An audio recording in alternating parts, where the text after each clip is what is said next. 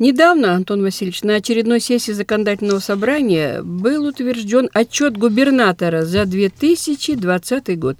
Это было двадцать второго сентября, по-моему. Да. Как депутаты Заксобрания оценили работу правительства? Вы знаете, депутаты оценили ее удовлетворительно, там либо удовлетворительно, либо неудовлетворительно, они поставили удовлетворительно. И это для многих было неожиданностью. Потому что на предварительных слушаниях и на комитетах, во фракциях, то есть, например, во фракции ка пэ эр эф, было принято решение не голосовать за удовлетворительную оценку, а проголосовать за неуд, поставить неуд работы правительства Иркутской области. Подчеркиваю, губернатор отчитался за работу правительства. У нас есть глава правительства, председатель правительства, значит, вот его работа там оценилась как неудовлетворительная. По многим параметрам, я сейчас не буду говорить, это начиная от здравоохранения и кончая разными другими вопросами, в том числе экономическими. То есть люди недовольны, как идет развитие экономики, недовольны ситуацией в лесной отрасли, недовольны ростом цен, показателями производства, вот этими локдаунами, увольнениями, закрытиями, падением доходов, но всем тем, что вызывает депрессию у людей. На это голосование повлиял в том числе и мой запрос, пожалуй. И мы решили, то есть на фракции, что если этот запрос пройдет, то мы будем голосовать за постановление. Речь идет о моем запросе, то есть, вернее, моем предложении включить в отчет, то есть постановление по отчету губернатора, один пункт. Я его сформулировал таким образом. Поручить правительству Иркутской области оспорить в судебном порядке постановку на кадастровый учет границ национального парка в связи с необоснованным увеличением его площади. Дело в том, что я напомню избирателям, много раз говорили, еще будем говорить об этом много раз, наверное, да, что в двадцатом году были поставлены на кадастровый учет границы национального парка, которые на двести тысяч гектар превышали установленную в восемьдесят шестом году его площадь. Арифметический факт, да, который трудно оспорить.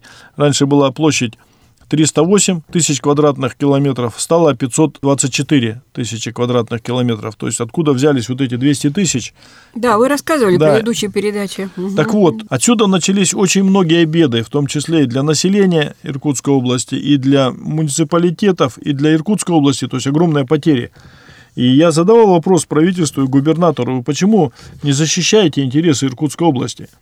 И вот должен сказать, что было проведено как минимум четыре заседания общественной палаты, посвященные этой теме.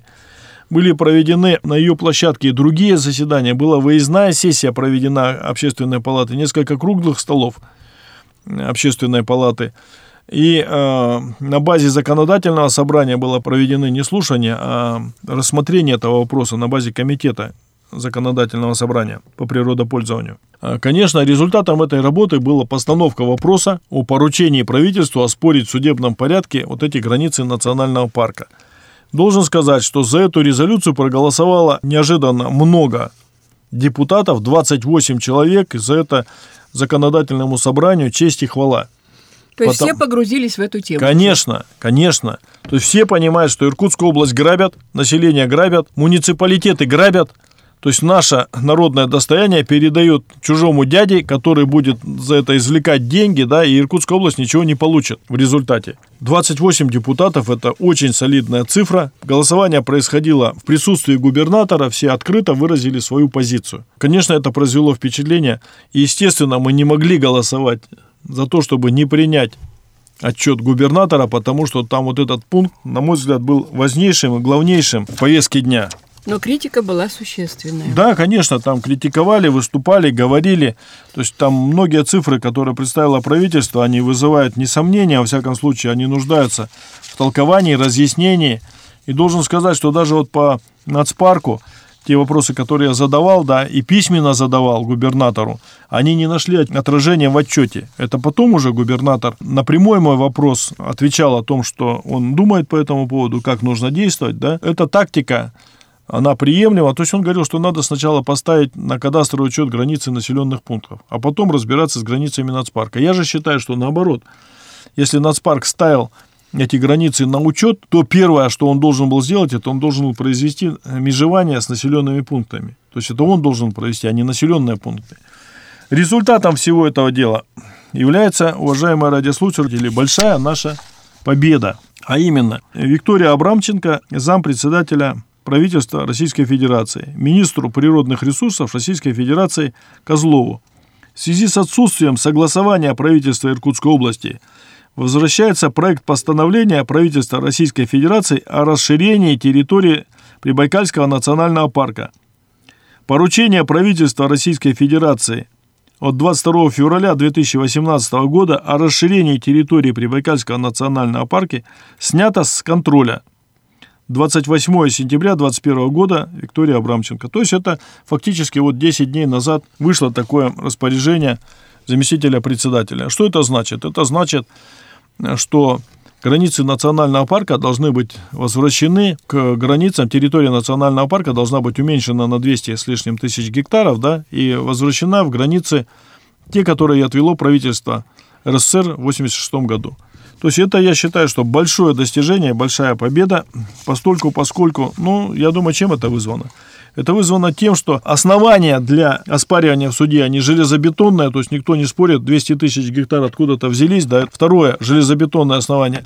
Область этой границы и расширение территории не согласовывала. Это железобетонное основание для того, чтобы выиграть в суде этот спор.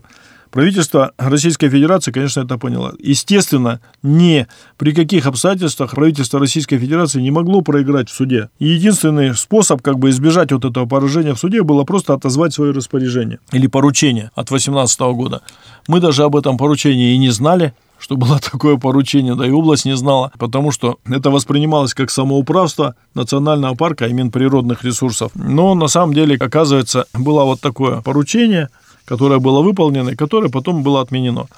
Сейчас наша задача, я думаю, что и Законодательного собрания, и правительства Иркутской области, и органов местного самоуправления все-таки довести эту ситуацию до конца, снять с кадастрового учета зону вот этого нацпарка, которая была поставлена в двадцатом году, отменить все эти дела и, конечно, пересмотреть все судебные решения по этому вопросу, когда тысяча судебных исков были выиграны национальным парком, да, потому что вроде как бы эти строения и эта территория, земельные участки находились на территории нацпарка.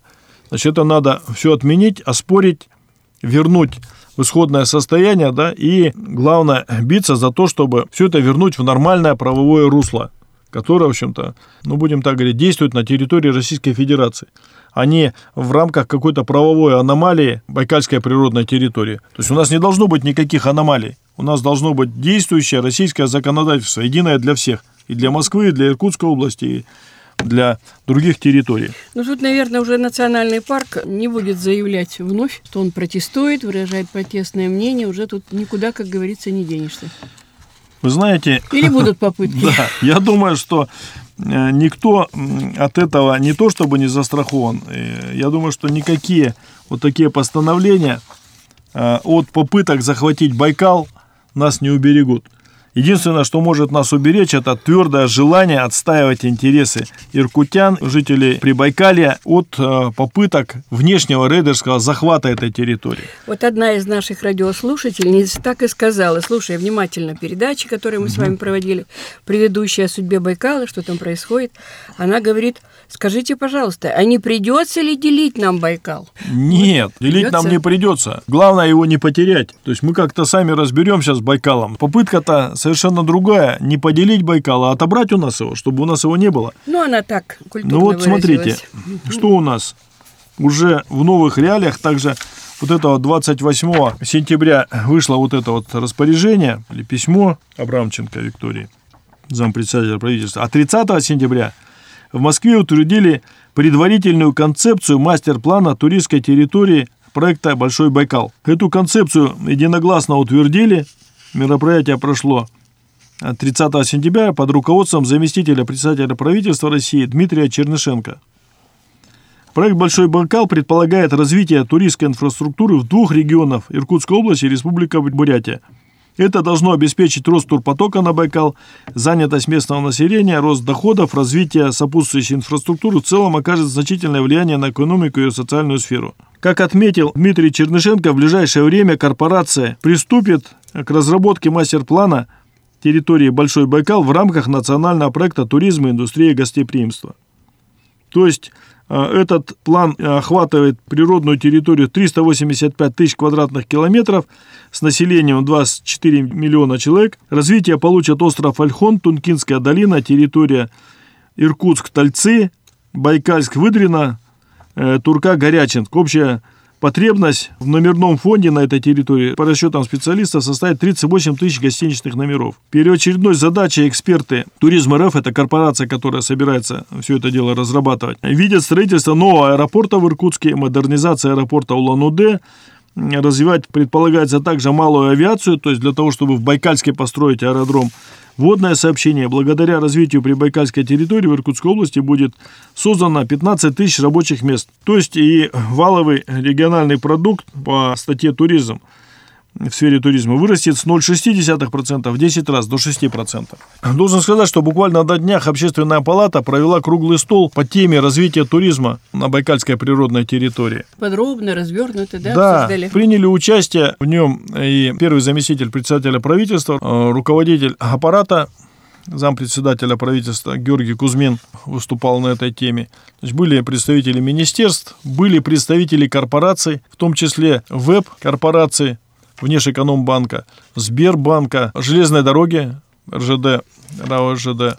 Значит, были представители и других крупных корпораций, которые активно занимаются проблемами освоения и развития туризма на Байкальской природной территории. Так вот, заседание прошло достаточно бурно, достаточно интересно. Выступали представители турбизнеса, выступали представители Общественной палаты, эксперты в этой сфере. Ну, в общем, все заинтересованные стороны. Обсуждение прошло очень интересно. Что говорили наши корпорации, крупнейшие монополисты, ну и олигархические структуры? Они говорили, что да, наша задача увеличить турпоток, увеличить доходность этих территорий, значит, получить отдачу от этих территорий. И мы готовы. В Байкальске представители Внешэкономбанка сказали, что мы построим новый город, фактически деревянного зодчества, то есть все снесем, сделаем улицы новые, набережные, организуем новую транспортную инфраструктуру, построим там ТЭЦ для того, чтобы теплоисточники отремонтируем, очистные сооружения, то есть построим курорт мирового уровня. Так это было сказано. На это мы готовы тратить сумасшедшие деньги. Представители железной дороги сказали, что мы сделаем совершенно по-другому туризм на Кругобайкальской железной дороге. Перестроим порт Байкал, сделаем набережную, сделаем вокзал, сделаем гостиницы. Преобразуем все эти станции на Кругобайкалке для того, чтобы они были объектами туризма, чтобы там было, были маршруты, пешие и так далее. Много говорили о том, что будет развиваться на Ольхоне, все будет построено. Георгий Кузьмин выступил с докладом о развитии инфраструктуры на Байкальской природной территории. Он сказал, что у нас сегодня нет очистных сооружений, что все фактически напрямую льется в Байкал, что вот это надо сделать, мы готовы это сделать. Будут вложены деньги для канализационных отходов, для того, чтобы очистных сооружений, для того, чтобы можно было их фильтровать, очищать, и только после этого сбрасывать в Байкал или на землю соответствующим образом. То есть все это было прекрасно. Ну, я тоже выступил на этом круглом столе и сказал следующее. Ну, вот, понимаете, вот эти благостные картинки, да, как развиваются Нью-Васюки, мы видим уже как минимум тридцать лет. То нам говорили, что вот тут будет особая экономическая зона на Кругобайкалке, то в Голоустном, то в Листвянке, то в Байкальске, то есть где только что не будет, да? И новый аэропорт рассматривали. Да, да, новый аэропорт, про это мы трещим тоже где-то лет двадцать-тридцать, угу. Как минимум. Значит, еще в девяностых годах начался разговор про новый аэропорт. Помню, выбирали все площадки. Самое страшное из всего, что авось и ныне там. И вопрос состоит в следующем. То есть главный вопрос, который я задал на этом круглом столе, я думаю, что он не безразличен и очень интересен нашим избирателям и нашим радиослушателям. Этот вопрос таков. То есть главное противоречие, которое сегодня существует на Байкальской природной территории, где, в общем-то, собирается развивать туризм, это противоречие между огромным доходным потенциалом этого туризма, да, и мизерной, совершенно ничтожной отдачей для развития этой территории от этих доходов. То есть я спрашиваю, ну хорошо, Иркутская область получает только налогов, да, от туризма на Ольхоне и в Ольхонском районе, вот на этой территории Байкальской, примерно два миллиарда рублей. Вопрос, а что ни одного теплого туалета не построили?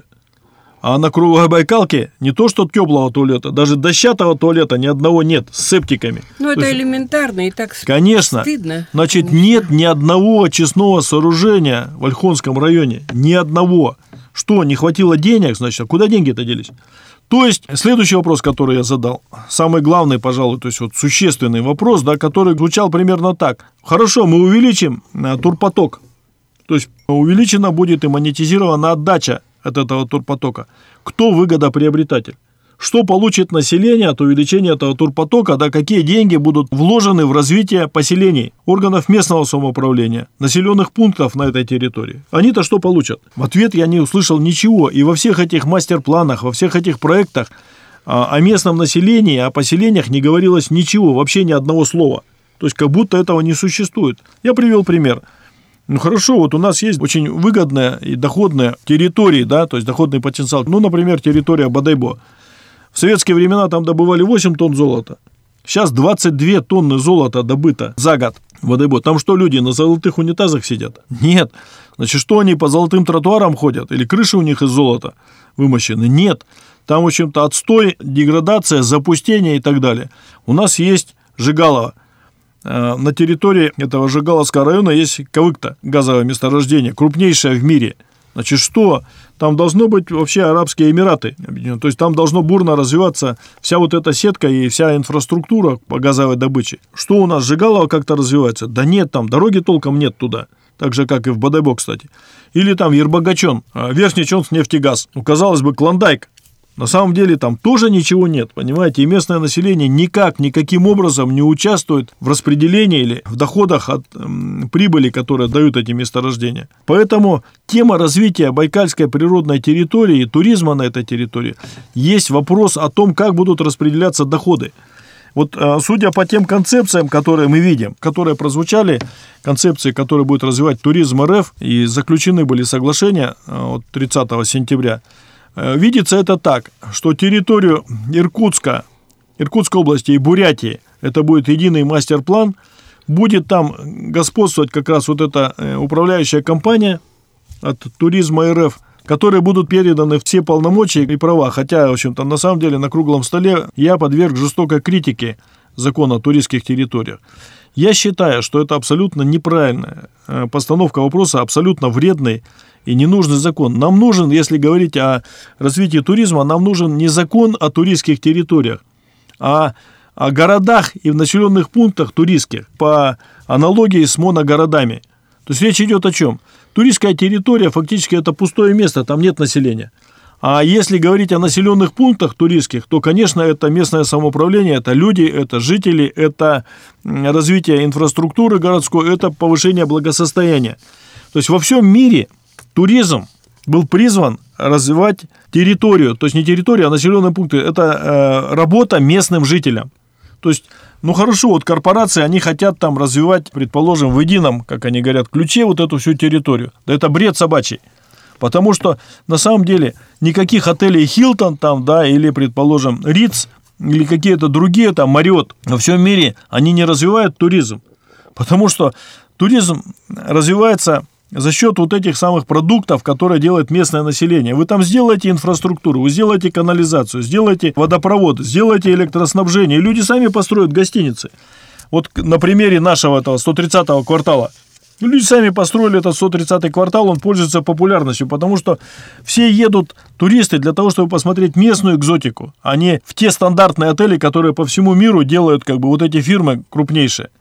Им не интересно все это дело, они везде это видели у себя. Сюда они должны приехать и посмотреть, что делается на Байкале, в этой побывать атмосфере. А ежели это будет, в общем-то, в ущерб интересам местного населения, которые выгонят оттуда, да, и поставят какие-то вот такие совершенно стандартные объекты, да, туристические, они, конечно, не приведут ни к какому повышению. То есть это будет просто неинтересно. Антон Васильевич, дай бог, чтобы вот ваше выступление, вы, как всегда, я представляю, там взбудоражили участников. Ну, было дело. Было усл- бы, были услышаны. Скажите мне, пожалуйста, вот я такой момент еще хочу спросить наших слушателей. Воодушевило заявление президента, что Сергей Шойгу возглавил комиссию, или точнее возглавит комиссию «Единой России» по развитию Восточной Сибири. Вот, дескать, тогда мы и заживем. Как вы думаете? Я думаю об этом ну, совершенно противоположно. Конкретный человек, он много что сделал, яркая личность. Да, президент да, в него верит. Да. А может быть, и Восточная Сибирь наша преобразится. Но вот я смотрела, он все-таки у него планы сначала начинаются на границах Красноярского края и Хакасии. Что-то там про наш регион ни слова пока. Вы знаете, на самом деле, я думаю, что это исключительно предвыборное заявление.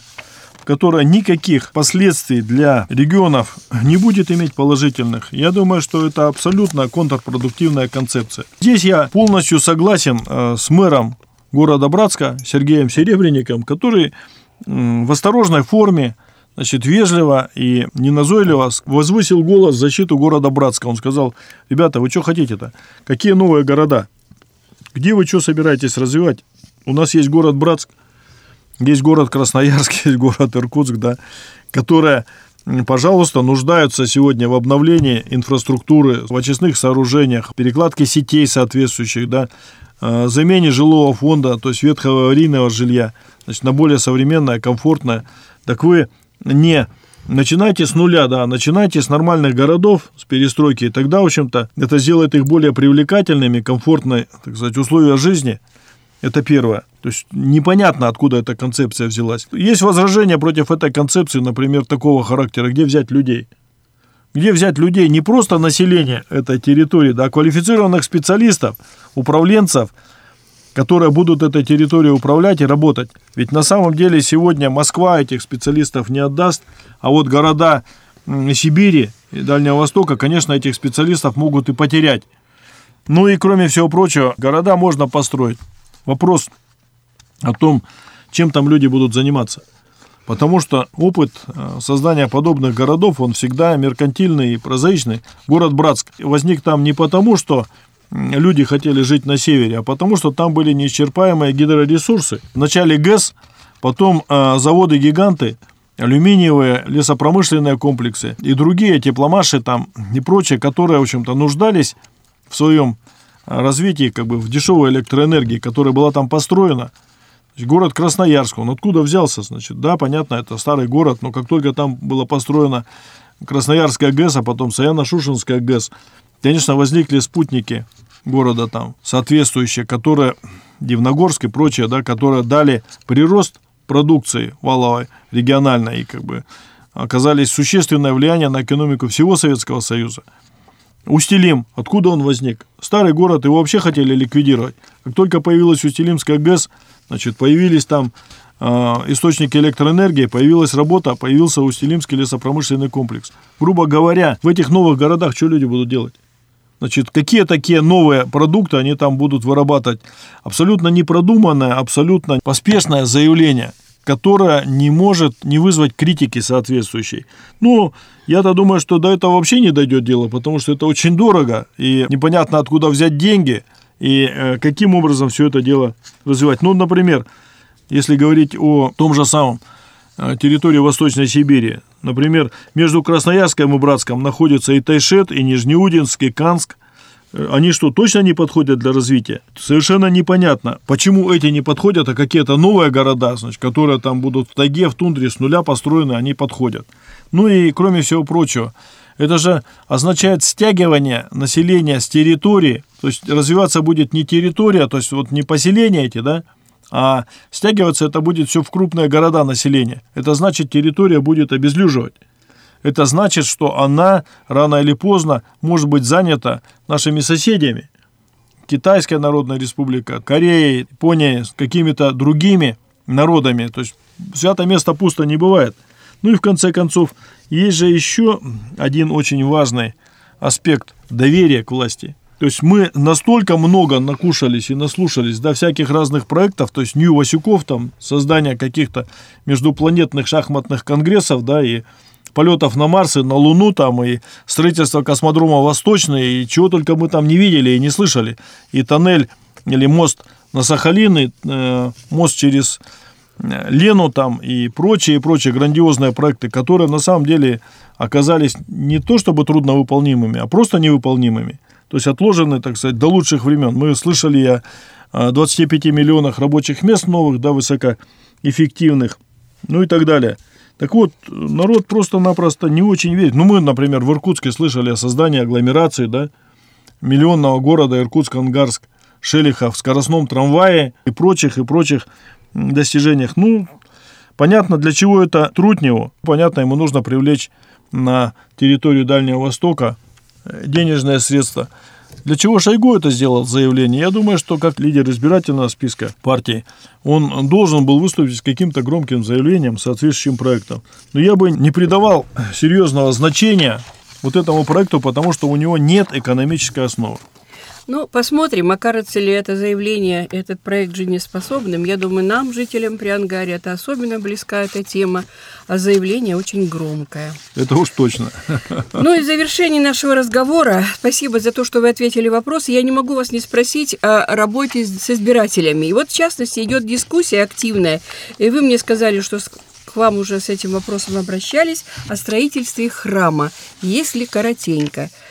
Какая ситуация, как решается, кто за, кто против и ваша позиция? Ну, действительно, сейчас идет обсуждение очень активное, дебаты по поводу того, что будет на месте парка и на месте вот этой территории в границах улиц Безбокова и Захарова в непосредственной близости от Иркутской ГЭС. Там расположена зеленая зона, которая активно использовалась местными жителями как место отдыха. На этом месте она существует с шестидесятых годов. Ее создали и обустроили строители Иркутской ГЭС, посадили там деревья, оборудовали парк с лавочками, качелями и каруселями. Со временем территория парка пришла в запустение. Но на этом месте осталась прекрасная роща, посаженная строителями Иркутской ГЭС. Но, как говорится, этой рощей заинтересовался местный приход. При содействии местного депутата, который по совместительству является одним из учредителей действующего храма Михаила Корнева, эта территория в две тысячи шестом году была передана епархии в безвозмездное пользование под строительство храма-памятника святого благоверного князя Александра Невского. Об этом местные жители узнали только двадцать первого августа две тысячи двадцать первого года, когда решение уже приступило к реализации, то есть, вернее, когда была э, начата реализация этого постановления, появился строительный забор. Под строительство выделен участок площадью ноль целых семь десятых гектара, составляющий значительную часть этой самой зоны. Ну, чтобы понять, что это будет за сооружение, высота э, храма предполагается восемнадцатиэтажный дом, то есть пятьдесят четыре метра высота. Кроме основного зала на шестьсот прихожан в храме планируется разместить зал на сто пятьдесят человек для ежедневной службы. Вокруг всей этой территории просветительский центр, церковно-приходскую школу, видеозал, музей, библиотеку, читальный зал, гостиные, кельи, квартиру для настоятеля храма.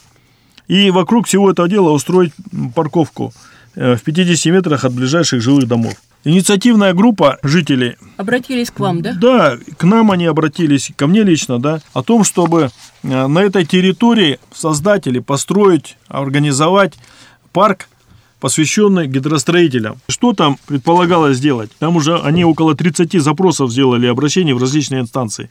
Мэру города, губернатору, прокурору, в Думу городскую. Большинство жителей микрорайона выступает за сохранение рощи и предполагает создать на этой территории парк гидростроителей. Почему гидростроители? Потому что рощу создавали в свое время гидростроители. Иркутск живет во многом благодаря тому, что была построена ГЭС и благодаря их труду. И э, не только роща значима для этого района. Все, что построено от плотины ГЭС до микрорайона Приморский, является частью памяти о временах Великой Стройки. То есть Иркутская ГЭС является первой во время строительства, то есть по времени э, строительства ступенью Ангарского каскада, а также первой гидроэлектростанции в Сибири на момент пуска в тысяча девятьсот пятьдесят восьмом году. Последних гидроагрегатов Иркутской ГЭС, она была второй по мощности в Советском Союзе. Ну, это... история очень славная. Кто были за, кто против. То есть, что они предлагали? Можно было бы разместить спортивную инфраструктуру для детей и молодежи, лавочки, площадку для отдыха с питомцами. Далее, рассказать о героях Великой Стройки, там поставить памятник гидростроителям, портреты разместить и так далее. Даже наша вот эта инициативная группа обратилась к президенту с следующим заявлением. Уважаемый президент, пожалуйста, помогите нам в вопросе сохранения единственной зеленой рощи в нашем микрорайоне. Если эту рощу заберут под строительство монументального сооружения, в частности храма, значит мы останемся без зеленой территории и зоны для активного отдыха. Просим содействовать и разобраться в ситуации. Мы не были приглашены на публичное слушание, никто не услышал нашего мнения, решение было принято без нас. Пожалуйста, спасите нашу рощу и восстановите ей статус парка, парка гидростроителей. Самое главное, что жители не против строительства храма. Никто против него не возражает. Дело в том, что всего в двух километрах на улице Старокузьмихинской был исторический храм, который можно восстановить и который, в принципе, в вписывается в архитектуру, не обязательно строить новые, давайте восстановим старые. А с этим обращением инициативная группа пошла к мэру города, в городскую думу, и вот такое противостояние продолжается. То есть, с одной стороны, прихожане храма, с другой стороны, жители, которые не являются прихожанами, которые, в общем-то, не возражают против христианских каких-то ценностей, но говорят, не надо в нашей территории строить, не надо в нашем месте строить. Здесь исторически это память гидростроителей, благодаря которым Иркутск сегодня является одной из энергетических столиц России. Аргументы очень весомые, и я думаю, конечно, если до президента это письмо обращение дойдет, вмешается, ну, тут уже по отмашке будет принято решение. А пока дебаты, дебаты, да, мы, как да, всегда, да, дебатируем. Да. Антон Васильевич, будьте добры, в завершении нашего разговора ваш телефон, где вы принимаете. Вопросов, наказов, я думаю, у вас немало. Я только просила вас на сегодня один всего лишь ответить. Да, действительно, вопросов очень много. Мы всегда очень внимательно относимся к обращениям наших избирателей, наших жителей, где бы они ни находились, не только на территории моего округа, но и на территории всей области к нам обращаются. Телефон для обращения и справок сорок один восемьдесят восемь ноль два. Значит, у нас действуют две приемные. Одна на Мухина один, другая э, помещается на Старокузьмихинской шесть в Академгородке. Пожалуйста, звоните, приходите, обращайтесь, будем рады вам помочь. То есть вы доступны? Ну, конечно. Должен сказать следующее еще, что у нас э, начала выходить газета «Терминатор». Ее помнят по девяностым годам, она выходила в течение десяти лет, вот она возобновила свой выпуск «Терминатор тридцать восемь», который тоже можно получить по адресам Мухина один и Старокузьмихинская шесть. Там отражается вся депутатская деятельность, вся политическая ситуация в нашем городе и в нашей области, и в нашем избирательном округе. И ход работы по депутатским запросам, он тоже там отражается. Пожалуйста, приходите, берите, читайте. Уникайте, будьте, будьте да. в курсе. Да, да, и будьте в курсе. Спасибо. Я вас от имени наших радиослушателей, которые просили вас пригласить, от редакции, от коллектива, благодарю, что вы вновь пришли к нам на передачу, в студию. Так подробно, так обстоятельно, аргументированно обозначили свою позицию, а именно ее и хотели услышать наши радиослушатели. Поэтому вам успехов в работе. Спасибо большое. До новых встреч в эфире. Спасибо большое. Уважаемые радиослушатели, прозвучала очередная передача из цикла «Дневник депутата». Сегодня, по вашим многочисленным просьбам, у нас в студии был депутат Законодательного собрания Иркутской области по четвертому избирательному округу, видный общественный и политический деятель Антон Васильевич Романов. Мы благодарим вас за те вопросы, которые вы нам прислали в редакцию, и ждем новых. Всем хорошего настроения. Здоровья, конечно, нашего крепкого сибирского. До новых встреч в эфире, друзья. Телефон редакции прежний двадцать четыре двадцать три двадцать четыре.